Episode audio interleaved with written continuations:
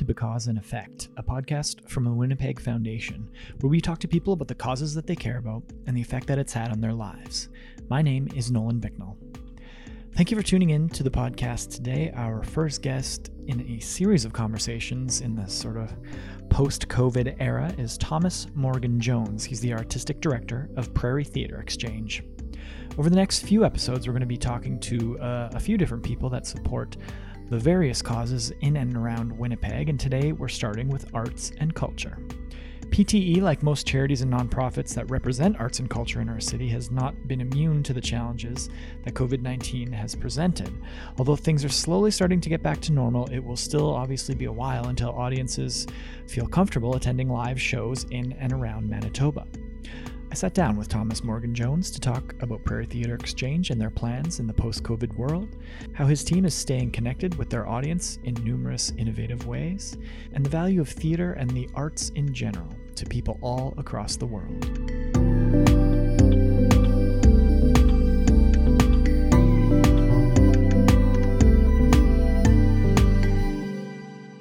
Uh, Thomas Morgan Jones, thank you for joining us on Because and Effect, the first podcast in the post COVID 19 world. Thanks for being here with us. Yeah, it's my pleasure. Yeah, I've heard uh, people are starting to say uh, PC, right? Like, oh, geez, yeah, post COVID. Good yeah. lord.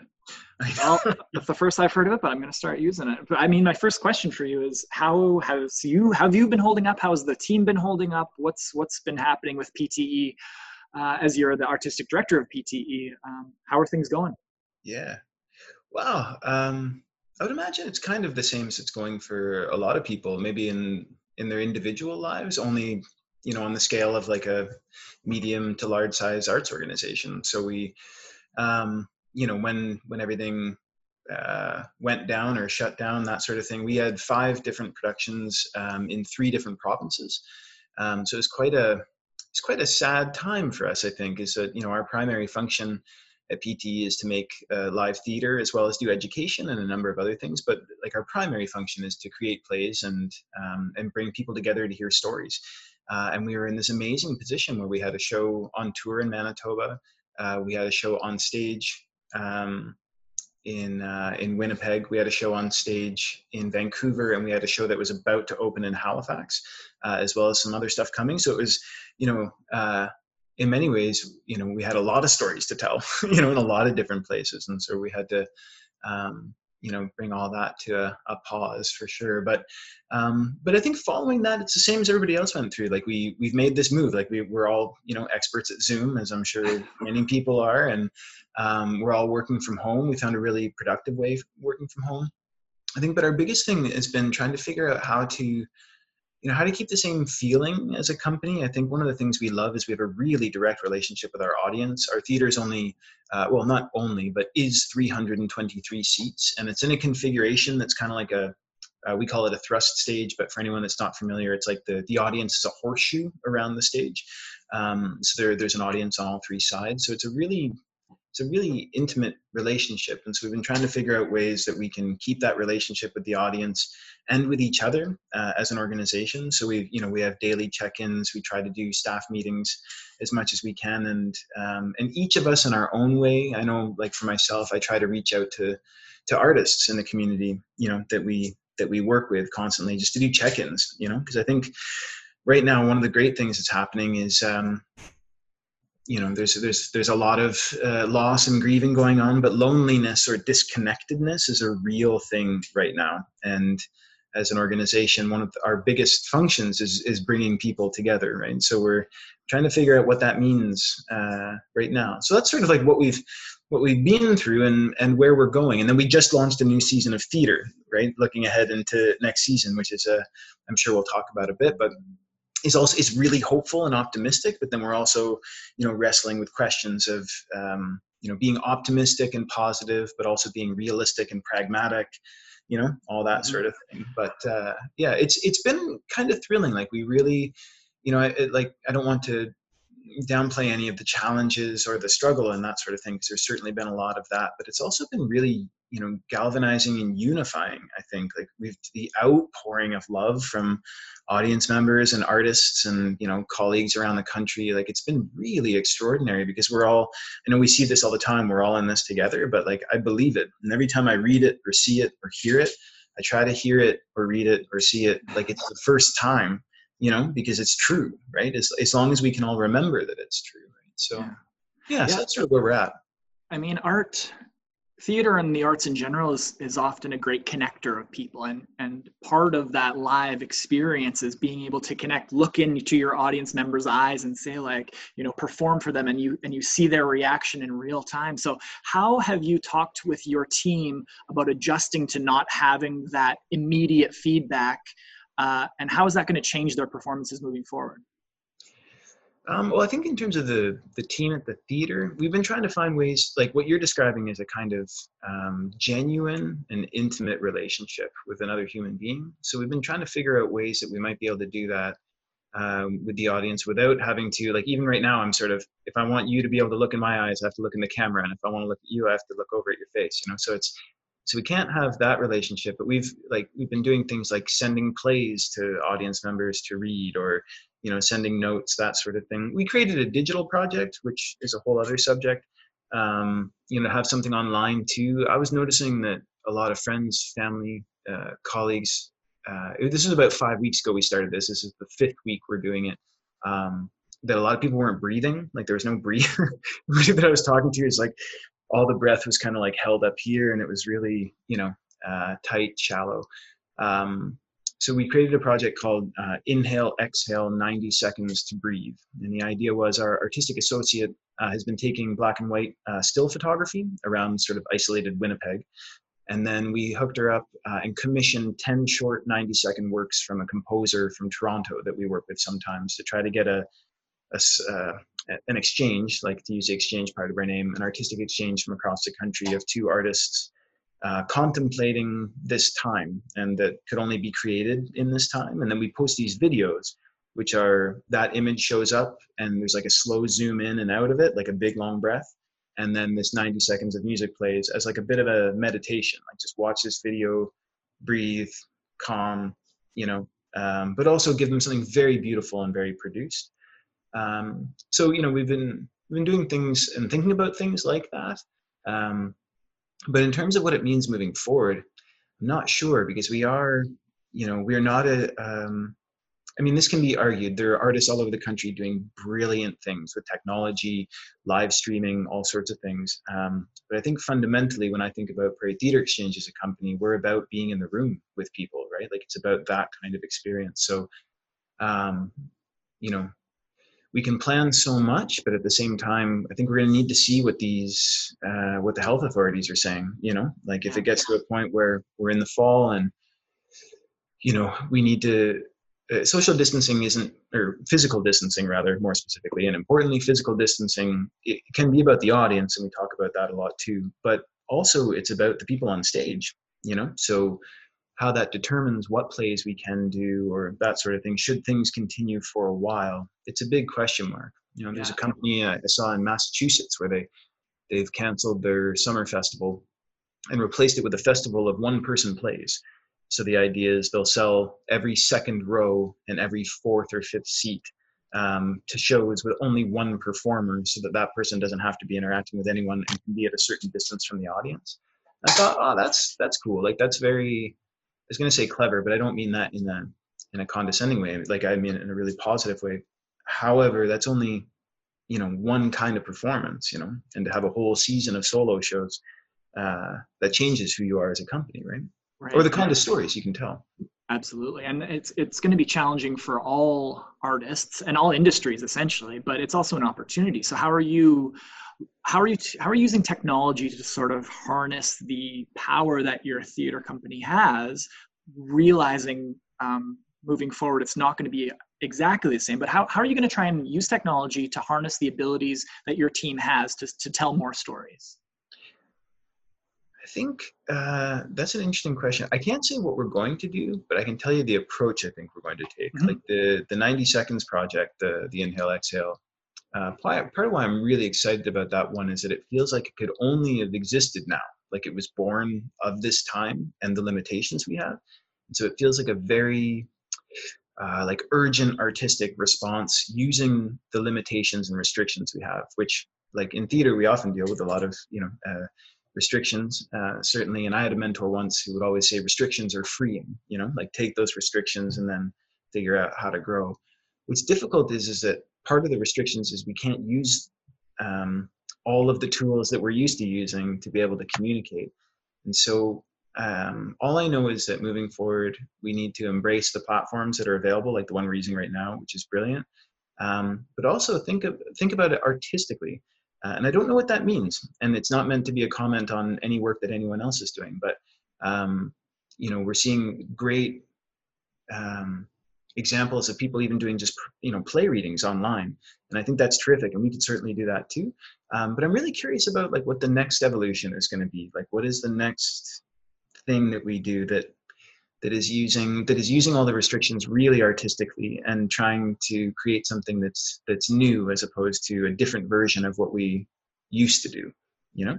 Um, interesting yeah. but also hoping that we're in a position soon that we won't have to do too much of that because maybe we can all be together again. So it's this hard you know um yeah yeah it's very very strange well it's going to be a, it, it's going to be a while before audiences are comfortable congregating again i'm assuming you know like i'm a pretty laid back guy but i would still be a little concerned going to a theater of 300 people that you don't know who's who and what's what right? So yeah. are you are you at all concerned or how are you approaching the audience uh, and and crowds and gatherings moving forward? Like what's your plan? Are you just hoping that people kind of the the general anxiety goes down a little bit or or just maybe speak on that a little bit for me? Yeah for sure um, yeah, I mean, in there, somewhere in there too, you asked, like, are you concerned? I'd say I am hugely concerned because um, the like the health and safety of the performers, the volunteers, our staff, the audience is paramount. Um, but that safety is partially physical, but it's also emotional too, right? Like it's it's um, you know, there's uh, I'm obsessively reading about what theaters around the world are doing. So there's examples from other countries where right now, sort of you you get to the box office, you sign in with your name, all of your information, so that if they need to do any contact tracing, they can do that. And then you could be sprayed down with a disinfectant, uh, put a mask on, uh, enter the theater. There is physical distancing there, but you have to keep the mask on for the duration of the performance. Um, trying to keep things to only one act so that you don't need to have lineups at the bathroom and then people exit. Uh, and I think that's amazing because people are being really safe. I think that's also a really different, emotionally, that's a really different experience of being in a theater and, ha- and experiencing live art.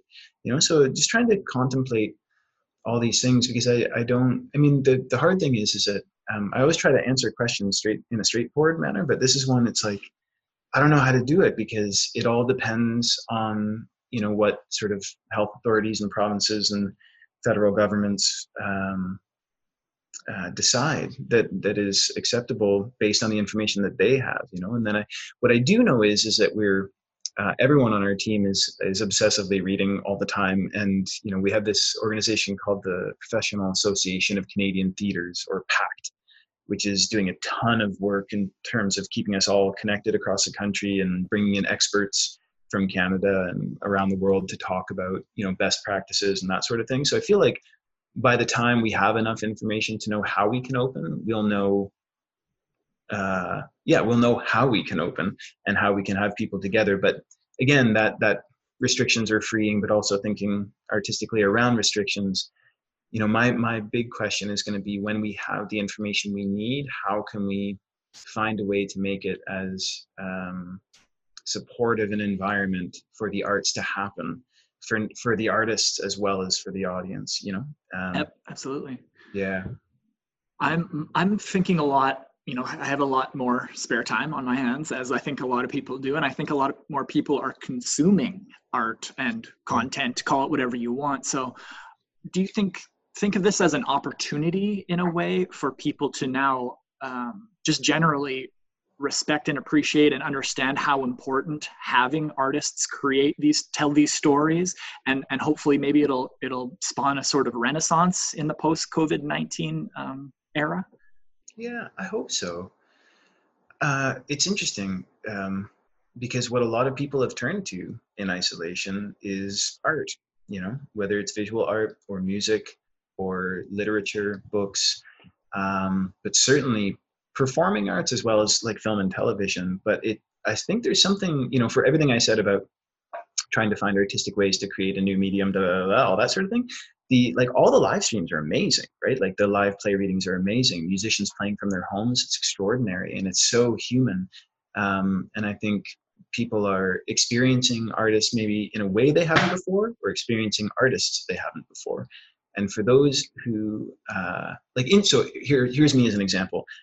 I would think that I'm up on a lot of things, um, but then you know we're at home, and I find out there's this streaming service that has uh, some of like it has uh, basically contemporary dance, uh, ballet, opera, and theater from all over the UK and the US, and a little bit from Canada as well, and some other countries.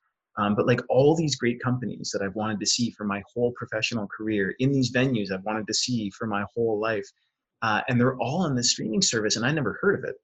I thought like, what? you know, so I signed up for it. And, um, you know, I think there's a, a lot of art that's available to people that they didn't realize was out there before. And though they may cultivate a kind of taste uh, during this time that they'll then look to, um, you know, appease or satisfy uh, once they're able to go outside. But then I think once we can be together, like once we can be in groups together, people are going to want to be it's just as you say we once they feel safety but once they feel safety, my hope is is that people will come out with a, a different kind of hunger you know for being together and a different kind of hunger for you know for what kind of arts experiences they want in their lives. And we're lucky in winnipeg. I mean the audience here we have such an like an eclectic but like massive amount of art in winnipeg. And i think people here love all of it. Like i meet people that go oh we have subscription to pte and mtc and winnipeg contemporary dancers and the symphony and then i go to this you know like avant-garde thing over here and you know like we've already got that going on um, but hopefully you know it'll be even more it can grow even more. Is is that what kind of brought you to winnipeg? Did you hear about the sort of general artistic appreciation or talk a little because you're not originally from where are you from ontario or pardon me? From ontario and before this i was just about four years in new brunswick. Oh cool. So what yeah. what what exactly brought you to little old winnipeg? Yeah well it's interesting because it's like you know, whenever when I first got here, a lot of people would say that too. Is that it's a small place, but you know, before this, I was in Fredericton, New Brunswick. You know, and that's uh, even smaller, I'd say. And Winnipeg's kind of got this thing where it's got all of the great qualities of a place like Fredericton. It's got all the great qualities of a place like Toronto that I was in for about 16 years before that. And you know, but for my whole, I think my whole professional life, like I've always looked up to uh, the new works. Like PT does does a lot of world premieres, um, and now we're still doing that, which is great. Um, but I've always heard amazing things about the arts community here, and uh, it's it's a genuinely like super supportive community. Like everybody genuinely wants everyone else to do well, which doesn't mean that we can't be, you know, have great, you know, uh, rousing conversations where you know we're critical of things, but um, but we are 100% genuinely supportive, and um, you know that kind of mixture of like how many different types of art forms there are, the standard of it all, the size of the city, uh, that feeling of community, uh, and then also the extraordinary work that the company does. So it's like, you know, if they'll let me come, you know, when you apply for jobs, eh? like, oh, I don't know, uh, but if they let me come, absolutely, we'll go. And uh, yeah, it's been amazing. It's been like an amazing experience. Well, before we sort of move on from the COVID stuff, do you have anything that you'd like to say to the arts community in Winnipeg, uh, the arts audiences, and and just general population in Winnipeg about what maybe just some final words about COVID and moving forward and what we're all going to have to sort of do in the uh, PC post COVID uh, time. Sure. Uh, what would I say? I think the main thing I would say is that we're really going to need each other, you know, and we're going to need stories. I think stories help us understand who we are and they help us understand the world around us. I know we hear that a lot, but it's it's true you know we we see something when we run into each other every day we say oh how was your day and then we tell a story in order to communicate information you know um, and we're going to need story more than ever, but we're going to need shared community experiences more than ever. Um, and we're going to need each other. The, the, I think audiences will need for the theaters to be telling stories and creating a context within which we can come together as a community. I think theaters, we're going to need the audiences uh, um, to come in and hear them. I was going to say, I hesitated for a moment, I was going to say to trust us, but I think to trust that we can create a safe space for them, that we won't open until we're ready. But once we are ready, we, we need the audiences to come to stay alive. And it's a very challenging time for everybody, uh, but certainly that includes arts organizations. So we're going to need people to remember that if, you know, we, uh, you know, I'm an overly romantic uh, person, so, uh, but I will speak from my heart as I'd say, you know, like we theaters love our audiences. And, um, you know the best way that they can love us in return is to return you know? So before i we move on to the next segment what's the best way for people to learn about pte's upcoming season and what the plans are moving forward yeah for sure uh, website's the best i think um, www.pte.mb.ca just google prairie theater exchange it's great we have eight shows coming up next year four of them are world premieres um, the first one you know, here's to hoping that we're all back in the theater for the first one. But it's it's a world premiere by the guy that wrote Kim's Convenience. Oh, um, in cool. Choi. And so you know, it's a great way to start the year. It'll be super fun. And uh, yeah, that's the main thing I would say there. Uh, before we move on to talk about like charities and all sorts of other stuff, I'd leave it off though on a on a charity. The other thing I'd like people to think about is, um, yeah, that's how you can check out PTE and come support us for sure. Um, uh, but also is to introduce people if they don't know to the Actors Fund of Canada, uh, which is a, a, not-for-profit arts organization whose sole existence is to help artists in times of trouble. Because um, you know, as as most people may or well maybe they don't know, is that um, actors, directors, stage managers, um, they're independent contractors, and so when they're not on contract, they don't have benefits, they don't have you know like the, those things aren't available to them. Before the CERB program, they also couldn't apply for uh, EI. And so sometimes they're like one accident or an illness away from losing their homes or any number of like hardships. And so the Actors Fund of Canada uh, exists solely to help support them when they're in times of need. So, you know, if people are looking, if they're thinking like, oh, I'd love to make a donation to a theater or to a, you know, um, professional dance company or that sort of thing, they know how to do that. When they think, oh, I'd love to help actors and I don't know how to, uh, the AFC is is kind of the the gold standard in Canada in terms of where to go. Very cool. Thank you for sharing. That's great. Um, so yeah, at the end of every podcast we've done, we do a thing called Just Because, where it's the same seven questions for everyone, and we kind of go into the history of causes that you care about and how it's really affected your lives. Are you okay to do that? Yeah, totally. Okay, great. So question one is, what is the first cause you actually ever remember caring about? Mm, uh, Doctors Without Borders, or Médecins Sans Frontières. Yeah. What was the history of that? Do you? How old were you?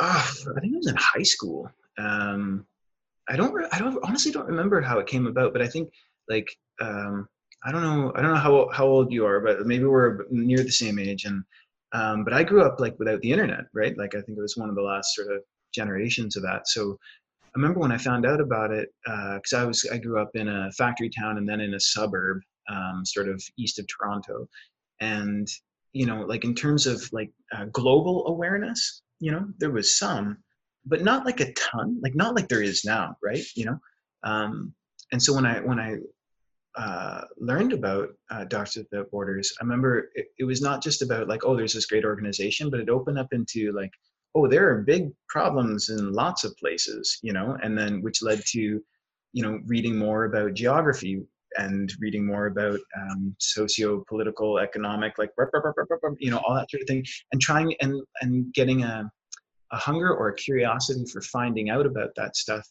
without the internet you know like how does one do that then when one doesn't have the internet you know or has a young internet? Yeah. Uh, yeah and i just i it really uh, it it pulled open the blinders a bit right? Like it just it went like this on the world um, which is amazing. And to know that they were doing such great work yeah.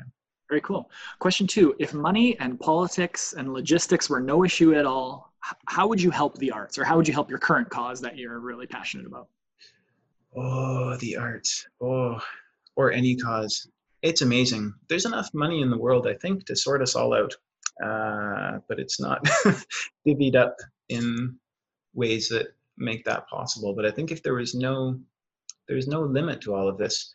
I mean, Médecins Sans Frontières, I mean, not to over, I mean, this would be a massive oversimplification, but people who need food could have food. Those that need medicine could have medicine. Those who need freedoms could have them. You know, like, um, now would money solve problems with governments? And I, I don't know, but I mean, with artists as well, I think one thing that artists struggle with is, um, is uncertainty financially. You know, like I, I look at some other countries, um, that can support their artists. You know, like a, an actor might be a full time employee for a year of a theater and have a salary. You know, whereas here they maybe have like a six week contract or that sort of thing. Is to give people the um, I think what what money can sometimes buy artists is uh, space and time. You know, like like space inside, space here, space here. Um, which which is where the greatest creativity comes from you know when you're not worried about the next thing or you know gigging and i think that would be true of, of everywhere yeah i don't know if that's a good answer i feel like that yeah no it's a great answer and i think yeah. it's something i'm thinking about a lot in the uh, in the pc world post covid world is that we're starting to reevaluate what it means to be financially secure and what it means to work for a living and what it you know like how the system is starting to be questioned a little bit. And I, am hoping that we sort of it, where everything lands is a little bit more uh, equitable for everyone yeah. including artists. Equitable and human you know? I think it's these questions of you know a lot of the the places uh, and and then by extension the people perhaps at Médecins Sans Frontières might help um, are in really extreme perhaps maybe extreme situations or what one might call relative to our experience whatever whoever our is you know uh, uh, extreme. But here the we have extreme situations as well you know relative to everybody's individual experience. And you know even i mean we're all so much more aware now of um, facilities for seniors you know and uh, not just about maybe the the basic care they're getting but the human care that they're getting or not getting you know and uh, yeah it's an amazing thing and it all comes down to money you know for sure. Question three is What is the biggest min- misunderstanding or stigma about the cause? Uh, now, is that arts or? Uh, you can choose whatever cause you're most passionate about. Oh, dear. Yeah. Um, hmm. Well, I think with Médecins Sans Frontières, uh, it's something I'm very interested in, especially now with with uh, the pandemic because every country to a degree we're all experiencing the same thing it's like a shared mm-hmm. human experience and i've always been fascinated by when people use words like us and them or here or over there and um, you know with Médecins Sans Frontières a lot of the stuff is maybe outside of north america maybe outside of canada for instance. Um, but the people going are from here and they're affected you know because they go to places or or because the context they live in. Why did they sign up to go uh, you know help? But also too that the the struggle is happening somewhere else you know that they they're more easily dismissible because they don't affect the person here which i think is uh, heartbreaking and um, and hugely problematic you know what i mean? Like it's it's uh, it's so divisive. And i think incorrect now that we do so now that we do have the internet and now that we do like have a global society you know like to the thought that anyone isn't connected to anyone else is absurd yeah, very well said. It kind of reminds I know I, I don't like conflating the two necessarily, but it kind of reminds me of how in in nine after 9/11, New York just came together and I'm hoping after COVID, the world just comes together on the same kind of level of like we're on this together, guys. Okay, let's stop all the petty squabbling and let's uh let's all start paddling the boat in the same direction perhaps. Yeah, here's to hoping. My mom's from uh, New York and when we went there together, I think it was it was just after 9-11 it was the first time so you know i was older. And uh, but it was amazing. She hadn't been back in a while. And she said like the new york she remembers is really like she loves it you know but like it's really tough. Like uh, really really fast really tough all that sort of thing. And Um, and I remember after the first day we were there, I was like, well, how is it being home, like that kind of home? And I remember her saying, it's strange because it doesn't feel at all like the place I remember. Because everyone, like, we would pass people on the street and they would smile at us. And she's like, that was not going on when I was a kid, you know? Like, uh, and I agree. I think these these things can really, you know, hopefully they can unlock some humanity. Yeah. Well said. Uh, question four What is a time in your life where you had to pivot? Because, I mean, this is probably going to be every day when you're putting together a new show, but when you had to pivot because a plan just wasn't working out for you? Yeah.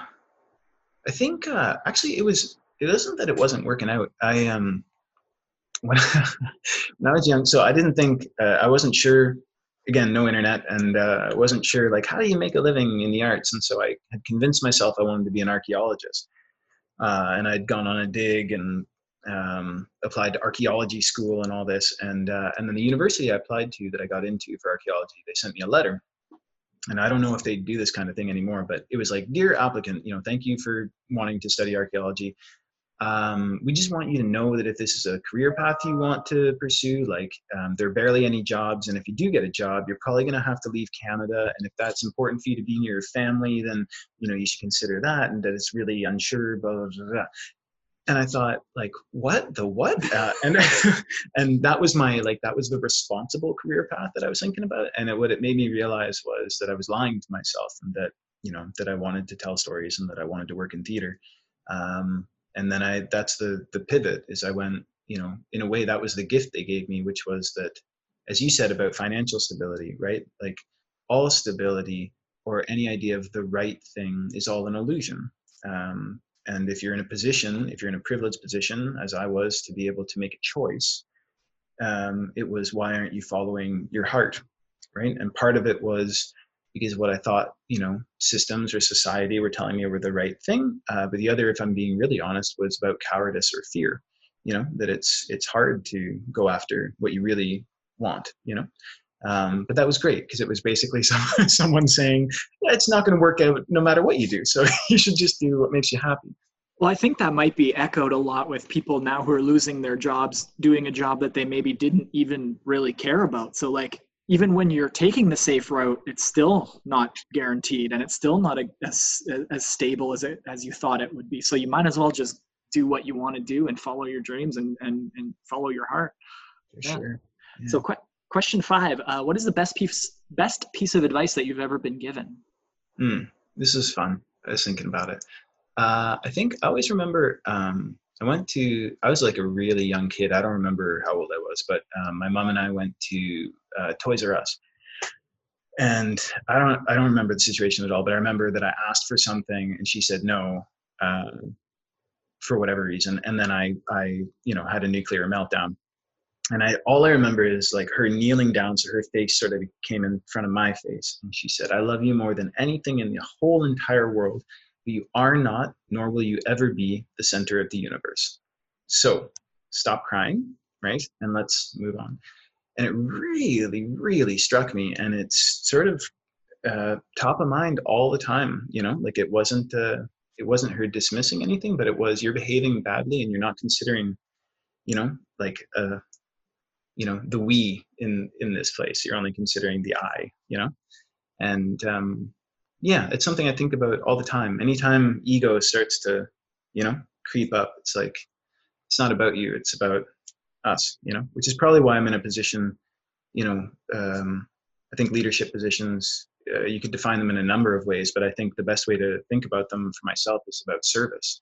You know, they're service positions, uh, and so now I'm I'm in a, a service position to constantly realize that it's not about me; it's about you know it's but it's partially about me but it's it's about us you know and i get to be part of that. That humility i think is very important in a leader from my experiences is if you have someone who doesn't necessarily believe that all should follow but how you know come with me and we'll and i'll lead together is, is a good approach to do it uh, this kind of leads into the next question. Your mom sounds like a very wise woman. So, uh, but what what advice would you give your ten year old self if you could talk to him? Maybe you were probably a bit younger than ten at that time, but yeah, a few years later, what what what did you need to hear? Uh, I think I needed to hear uh, that your voice matters. Hmm. hmm. Um, Yeah, I mean, I could unpack it a little, but I think that's the main thing. I think we can. I do. I work a lot with um, with artists, obviously, and they're so beautiful and they're so vulnerable um, and courageous, strong, all these things. But it's amazing to me often that you know when I'm working with a playwright or maybe an actor will make an offer in the room, and often the first thing uh, that people can think when they're nervous or they're afraid is they'll do something and they'll think, oh, that couldn't be very good, or maybe someone else maybe could do that better than me. And what's amazing is even if they do feel that, sometimes they don't show it and they do something and everyone in the room goes, oh my God, that was so brilliant. I could never be that brilliant. Look how amazing they are. Because everybody's voice is distinctly unique, right? And that's, and the world needs all of them. Um, not for us to be as others' voices are, but to be ourselves, you know. Very well said. Well, thank you very much, Thomas, for doing this. This is awesome. Um, last question, question seven. What do you want to be remembered for? It's a weird question. It's good. It's hard because it brings in the like, oh yeah, wow. Um, because uh, I don't want to filter it through any kind of ego, but I, I hope. I, but part of it is around all the things we're talking about. Is that I hope um, to be remembered for helping people you know what I mean? Like, and in, in my context, that would be helping artists to thrive or art to thrive. Like, I love theater more than I can possibly articulate. And uh, I just hope that I, uh, whenever I go, that um, maybe I could have been a part of like um, helping it to uh, establish, evolve, um, thrive any of those sorts of things and that that includes all of the artists that are making it you know all the people i've come in contact with or maybe um, you know at this company eventually one day i won't be here you know and did i set it up properly so that whoever comes in after both my position and all positions uh, that they can keep thriving you know Beautiful. Well, Thomas Morgan Jones, thank you for being with us on the Because and Effect podcast. Good luck in the upcoming season. Uh, all the best. Stay safe and healthy to your family and team and everyone. Uh, one more time, the Actors Fund of Canada for people looking to support actors, and pte.mb.ca for the Prairie Theatre Exchange's upcoming season. Thanks for being with us today. It's great. Thanks for having me.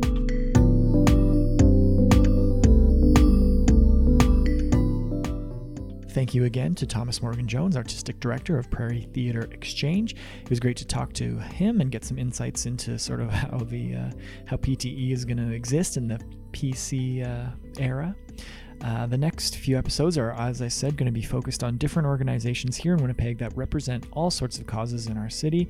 And, you know, now more than ever, charities and nonprofits are going to be necessary to sort of fill the gaps and provide us with support and guidance. And in Thomas's case, in the case of the arts, they're going to provide us with entertainment and, and a way to stay sort of sane in this unprecedented time and, and keep our stress levels down. If you enjoyed this podcast, please tell a friend, tweet it out, post about it on social media, however you want to get the word out there. It really helps us out. Uh, make sure you tag the Winnipeg Foundation when you do at WPGFDN on Twitter, Facebook, LinkedIn, and Instagram. And you can search for me at Nolan Bicknell on there as well. All music on the podcast was produced and composed by Trenton Burton. You can find more of his music at trentonburton.com.